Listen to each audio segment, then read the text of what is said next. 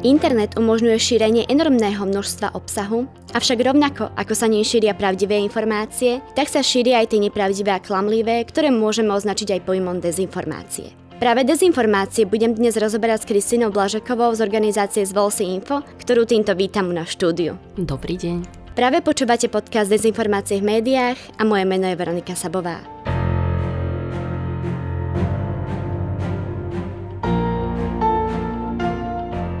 Pri dezinformáciách je hlavným problémom rozoznať ich od serióznych informácií, samozrejme odhliadnúc od známych slovenských médií, pri ktorých vieme, že informácie sú overené. Čím sa teda dezinformácie líšia? Ja by som dnes povedala, že už to nie je až tak o tom, že čím sa líšia, lebo tá sila tých dezinformácií v dnešnej dobe je mnohokrát aj o tom, že je veľmi ťažké ich rozoznať od tých serióznych informácií. Vieme, že máme na Slovensku, ale aj svetové rôzne dezinfoweby, ktoré na prvý pohľad naozaj vyzerajú byť seriózne. Preberajú na seba taký ten vizuál, aj, aj rôzne techniky z tých serióznych médií, vyzerajú ako seriózne spravodajstvo a práve to je tá sila, to je to umenie vlastne vlastne tých tvorcov dezinformácií zaobaliť ich tak, aby naozaj vyzerali seriózne. Už málo kedy sa dnes stretneme s takouto dezinformáciou v pravom slova zmysle, ktorá je gramaticky nesprávna, alebo sú tam na prvý pohľad úplne ako nezmyselné informácie, ale aj také sú. Dnes je však skôr problém v tom, že naozaj už je ich oveľa ťažšie odlišiť od tých serióznych informácií a musíme už potom pátrať po takých iných nuansách a po iných detailoch, aby sme naozaj vedeli si overiť, že či ide o informáciu, ktorá je pravdivá, alebo je to dezinformácia.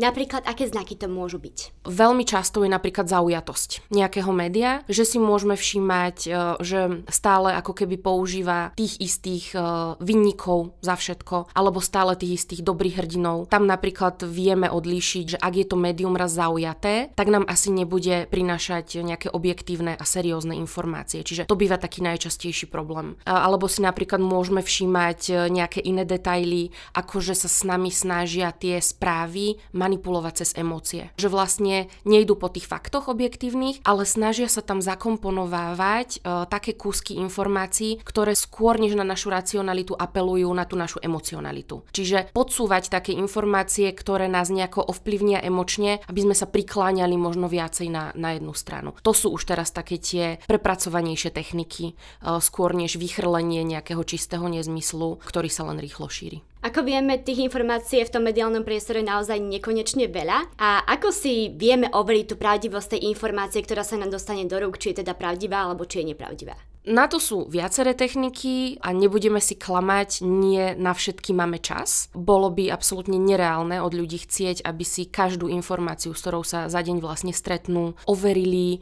zo všetkých možných uhlov pohľadu, tak ako to napríklad hovoríme študentom na našich prednáškach, že je veľa, veľa technik a veľa, veľa vecí, na ktoré sa treba sústrediť, keď si overujeme informácie. Čiže ako také prvé je vlastne vyberať si zdroje, z ktorých čerpame. Aj na začiatku vlastne bolo povedané, že sú nejaké overené seriózne médiá, o ktorých tak tradične vieme, že by mali teda šíriť objektívne informácie, tak e, to je asi prvé, čo by sme mali robiť, e, že čerpať informácie práve z týchto a kombinovať možno viaceré tie zdroje, aby sme vedeli, že či o nejakej informácii vlastne tie médiá hovoria rovnako alebo sa nejako zásadne líšia, čiže tak si vieme overiť, že, že či ide o pravdivú informáciu alebo nie. Alebo či vôbec iné médium o tom informuje, pretože ak sa nejaká informácia objaví len čiastkovo v nejakom médiu nikde inde sa jej nevieme dopatrať, tak e, to je znak, že as, asi je z nejakého zdroja alebo môže byť nejakým spôsobom nepravdivá. Čiže v prvom rade teda čerpať z nejakých overených zdrojov a navzájom ich kombinovať. Zároveň teda sledovať tie veci, ktoré som hovorila pred chvíľočkou. To znamená, že pozerať, či naozaj sú tam nejaké dohľadateľné objektívne fakty a zdroje, alebo teda či skôr idú tie informácie po tých našich emóciách, či tam nie je nejakým spôsobom takáto manipulácia alebo či niekto len nevytrháva nejaké fakty z kontextu. Len naozaj toto sú veci, ktoré sú náročné časovo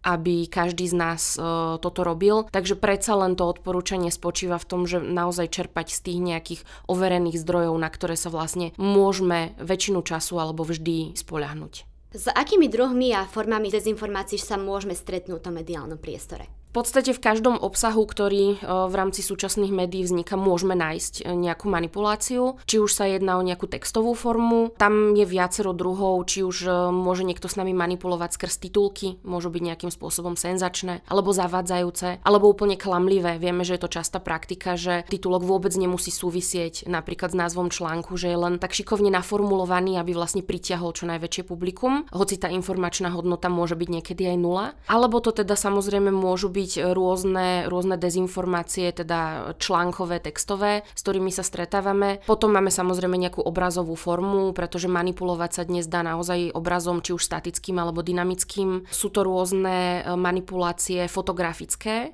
Vieme, že tá novinárska etika nám nejakým spôsobom hovorí, že obrazom by sa nemalo manipulovať inak, než len za účelom nejakého zlepšenia kvality toho obrazu. Ale nie je to na nešťastie tak. Deje sa to, čiže e, fotky bývajú napríklad dodatočne upravované v nejakom grafickom editore, stretávame sa s takýmito dezinformáciami, alebo napríklad môže sa fotografickým materiálom manipulovať už pri vzniku nejakého dokumentačného materiálu. E, napríklad môže byť odfotená fotka z takého uhla pohľadu, ktorý ju prezentuje e, podľa toho cieľa, toho autora a nie podľa tej objektívnej situácie, ktorá sa tam odohráva. Prípadne ešte to, čo my voláme v našej organizácii, že manipulácia kontextom, taký ten typický prípad, kedy vlastne niekto zrecykluje niekoľko rokov starú fotku a len k nej pridá nejaký nový príbeh alebo nejaký nový kontext, zasadí ju do nového prostredia, tak aj takýmto spôsobom vlastne môžu vznikať dezinformácie. No a aby som teda nezabudla, tak samozrejme aj tá videoforma je teraz veľmi častá. Sú to rôzne deepfake videá. Vieme, že tá aktuálna inteligencia umelá dokáže napodobniť hlas, mimiku, vlastne tvár niekoho známeho, ako máme teda dostatok tých digitálnych materiálov, čiže tie deepfakey sú teraz veľmi populárne, takže dá sa manipulovať aj tým dynamickým tým videom, ktoré je možno ešte teda presvedčivejšie než ten obrázok, lebo predsa len keď sme niečo videli na videu na vlastné oči, tak málo kto už nás potom presvedčí o tom, že to skutočne tak nebolo. Pozrieme sa aj na to, ako tieto dezinformácie vznikajú, teda kto ich vytvára a šíri a aký zámer majú títo tvorcovia a šíritelia tohto obsahu. Tu je to tiež také troška rôznorodé, pretože nevieme tých ľudí ako keby strčiť do jedného vreca. Že prečo tie dezinformácie vznikajú a, prečo sa šíria. Tie motivácie na vytváranie dezinformácií sú rôzne. Ja na to používam takú skratku, že 3P, peniaze, presvedčenia a pozornosť. Tie dezinformácie naozaj môžu vznikať s cieľom finančného profitu, či už z nejakej reklamy na tej danej web stránke alebo médiu, pretože vieme, že čím viac príde vlastne tých divákov alebo tých konzumentov na stránku, tak tým viac potom si môže pýtať pýtať nejaká tá web stránka za reklamu, alebo samozrejme môžu vznikať dezinformácie aj na objednávku. Vieme, že máme rôzne trolie farmy, ktoré pracujú naozaj tak, že na objednávku pod rôznymi falošnými účtami zdieľajú dezinformácie. Takže ten finančný profit je prvým dôvodom. Druhým dôvodom je pozornosť, pretože tie sociálne siete, tie sociálne médiá sú nastavené tak, aby e, vlastne tým hlavným platidlom tam bola tá naša pozornosť. Ľudia chcú tie lajky, chcú tých followerov, takže čím senzačnejšie informácie vytvoria, hovoria eh, alebo zdieľajú,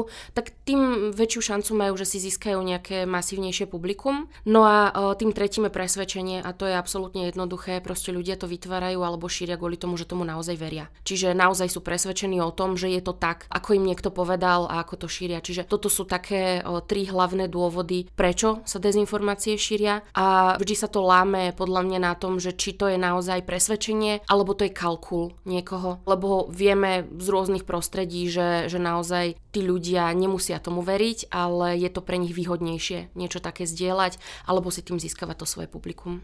Kde sa dezinformácie najčastejšie vyskytujú? No, najčastejšie sa samozrejme stretávame s tými rôznymi dezinformáciami v rámci sociálnych sietí, ale možno je to aj kvôli tomu, že to je také najviac na očiach. Že tam to všetci vidíme a vieme, akou rýchlosťou sa to dokáže vlastne sociálnymi sieťami šíriť. Štatistiky nám hovoria, že až 6 krát rýchlejšie sa šíria dezinformácie než pravdivé správy. E, to, čo je ale stále našim očiam trošička skryté, sú práve tie maily, e, ktoré možno mladším ľuďom sa zdajú, že už nie sú také také aktuálne, ale ono to práve závisí na tej vekovej kategórii a skupine, na ktorú rôzne dezinformácie šíria. Čiže vieme, že uh, tie mladšie ročníky uh, sa skôr nachádzajú práve na tých sociálnych sieťach, kde sú tie dezinformácie cielené na nich, ale potom máme práve tie mailové formy a vieme, že v rámci tých e-mailov sú dezinformácie šírené práve na seniorov. Čiže to je veková kategória, ktorá síce sa hovorí, že je možno viacej ohrozená ako my ostatní, ja si to nemyslím. Myslím si, že každá veková kategória má svoje nejaké,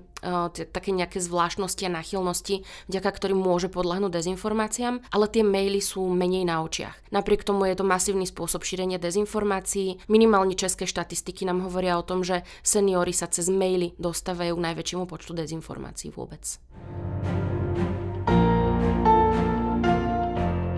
Na Slovensku ako keby na každom kroku stretneme človeka, ktorý verí dezinformáciám. Vyplýva to aj z prieskumu od spoločnosti Globse, ktorý teda dokazuje, že dezinformáciám verí každý druhý Slovák. Prečo sú ľudia takí náchylní veriť dezinformáciám? To je to, čo som vlastne pred chvíľočkou povedala, že každý je v nejakom zmysle náchylný veriť dezinformáciám. Keď si pozeráme e, tieto prieskumy, oni sú väčšinou robené na určitú tému že sú to dezinformácie o nejakej konkrétnej téme. Nikdy nám to nedá úplný komplexný obraz o tom, že či ten človek verí nejakému celému balíku dezinformácií. Tieto prieskumy napríklad Globseku sa veľmi často týkajú práve prokremelskej propagandy, ale potom máme aj rôzne iné dezinformácie, ako sú napríklad zdravotnícke alebo celkovo nejaké svetonázorové a tak ďalej. A dôležité je uvedomiť si, že ak jeden človek verí dezinformácií napríklad o zdraví, neznamená to, že bude veriť veriť všetkým ostatným dezinformáciám. Aj keď existujú niektoré také, voláme to taký, že konšpiračný mindset, že niekto je celkovo náchylnejší veriť dezinformáciám, tak uh, nemusíme, tým, že veríme niečomu, nemusíme hneď veriť všetkému. A práve to je um, také dôležité, že každý človek má tie svoje slabé stránky niekde inde. A ja ak verím úplne všetkým klasickým veciam, verím tomu, že Zem je gulatá, tak ako nás to učia, verím tomu, že rakovina je skutočná choroba, že ju treba liečiť uh, nejakými klasickými postupmi, problémy. Na druhej strane môžem veriť nejakej úplne inej dezinformácii, napríklad, že Židia môžu za všetko zle na svete a môže to byť vlastne spôsobené tým, v čom vyrastám, tým, čo počúvam okolo seba. Že v niektorých prípadoch sme naozaj náchylnejší veriť len určitým veciam a môže to byť ovplyvnené práve tým, ako sme vychovávaní, aké presvedčenia má naša rodina. Môže to byť aj napríklad tým, že sme mali veľmi silného učiteľa v škole, ktorý nám prezentoval nejaké témy inač, než nám to hovorili všetci ostatní. Čiže každý z nás je nejakým spôsobom náchylný, ale môže to byť len v nejakej jednej oblasti a neznamená to hneď, že by teda sme boli náchylní veriť aj iným dezinformáciám. A keď tá otázka teda pôvodná bola, že prečo,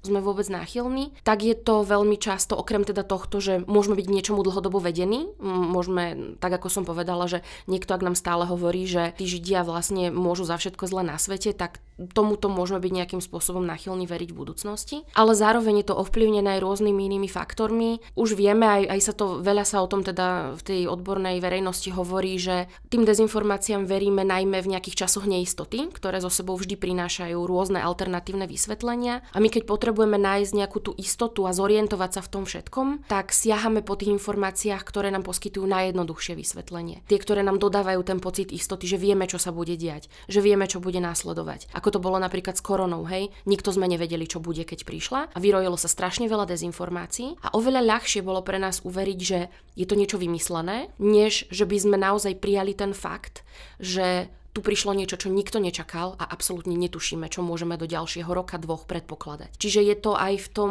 nechcem povedať, že pohodlí našom, ale je to naozaj v tom, že chceme si navracať ten nejaký pocit tej istoty a chceme byť v tej pohode, my nechceme byť rozhodení. Takže toto sú informácie, ktoré sa ponúkajú. Zároveň, ak sa necítime dobre, nemáme sa dobre, vždy je po ruke nejaká dezinformácia, ktorá nám povie, že tento človek za to môže, že sa nemáš dobre.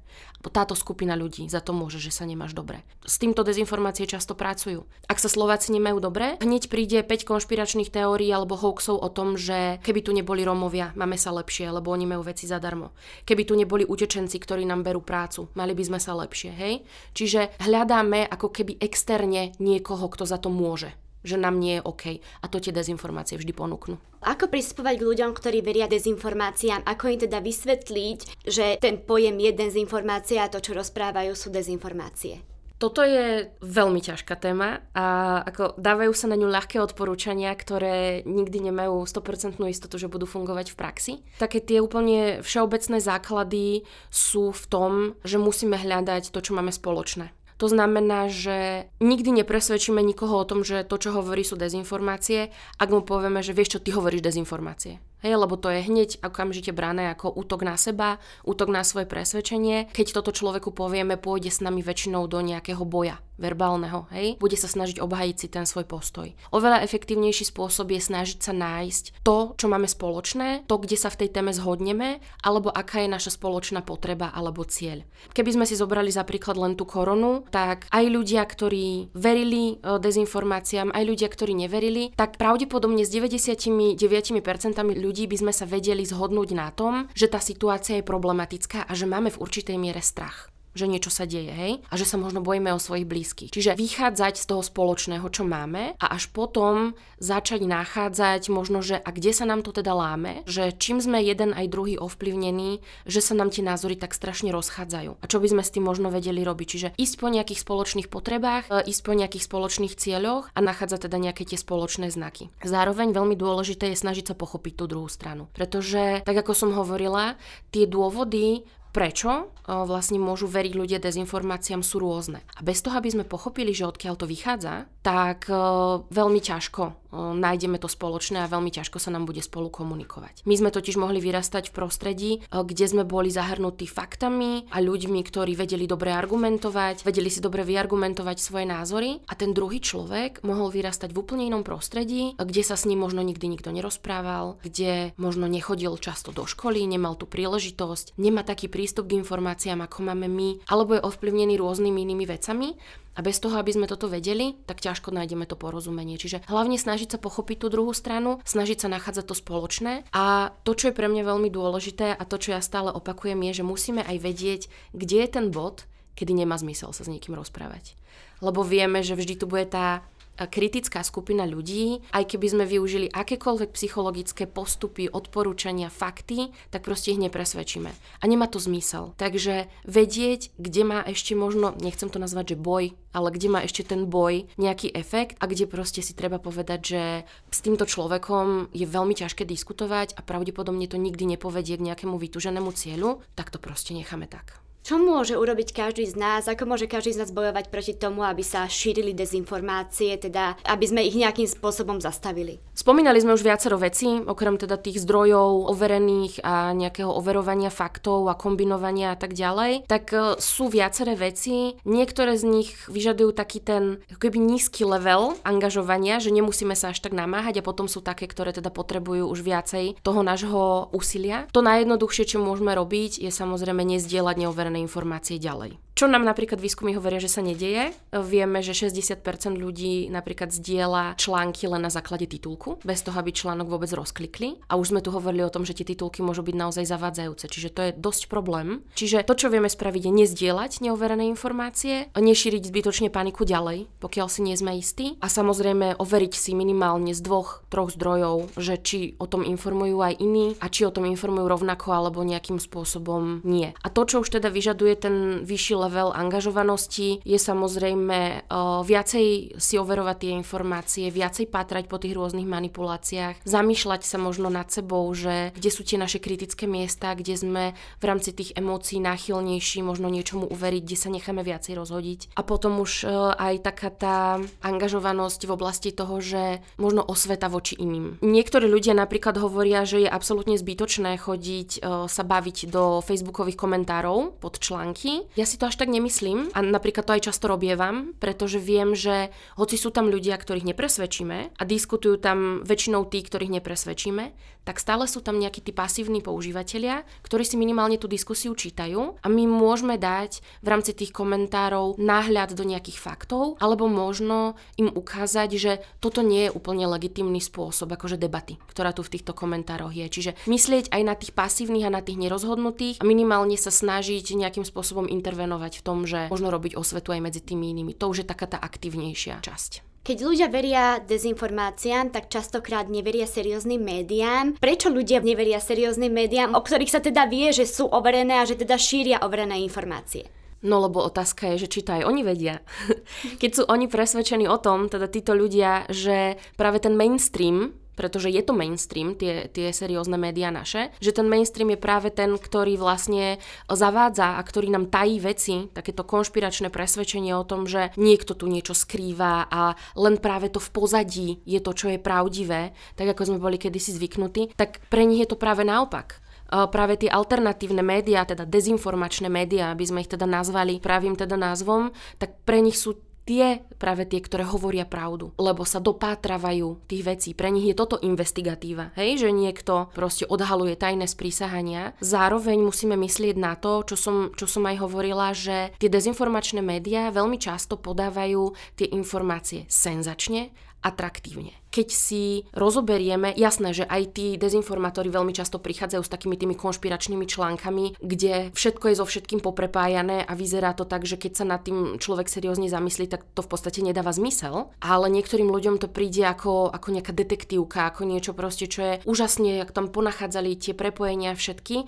a to je pre nich to, to čo sa im zdá byť seriózne. A nie je napríklad nejaký investigatívny článok, na ktorom človek pracoval možno pár týždňov, možno pol roka. Zároveň tieto seriózne články sú proste pre ľudí nudnejšie, pretože nepodávajú tú senzáciu, nedávajú tie jednoduché vysvetlenia, ťažšie sa im to možno číta a povedzme si na rovinu, tieto médiá sú často platené. To znamená, že tí ľudia k ním nemajú taký ľahký prístup, ako majú k tým dezinfowebom, ktoré možno vyžadujú teda nejaké príspevky, ale väčšinou sú otvorené. Hej, že ten článok si môže prečítať každý. Takže je to aj o tom prístupe, je to aj o tej ochote ľudí, či si chcú zaplatiť často častokrát za kvalitnejší obsah, ale teda sú dostupnejšie tie dezinfoweby a ponúkajú tie informácie proste takým spôsobom, ktorý je pre ľudí atraktívnejší. Toto témou končíme dnešný podcast, avšak zároveň je táto téma úvodom ďalšieho dielu, v ktorom sa pozrieme na otázku, prečo veriť serióznym médiám. Toľko na dnes o dezinformáciách v podaní Kristiny Blažekovej z organizácie Zvols Info. Ďakujem pekne za váš čas. Od mikrofónu sa lúči a pekný deň želá Veronika Sabová.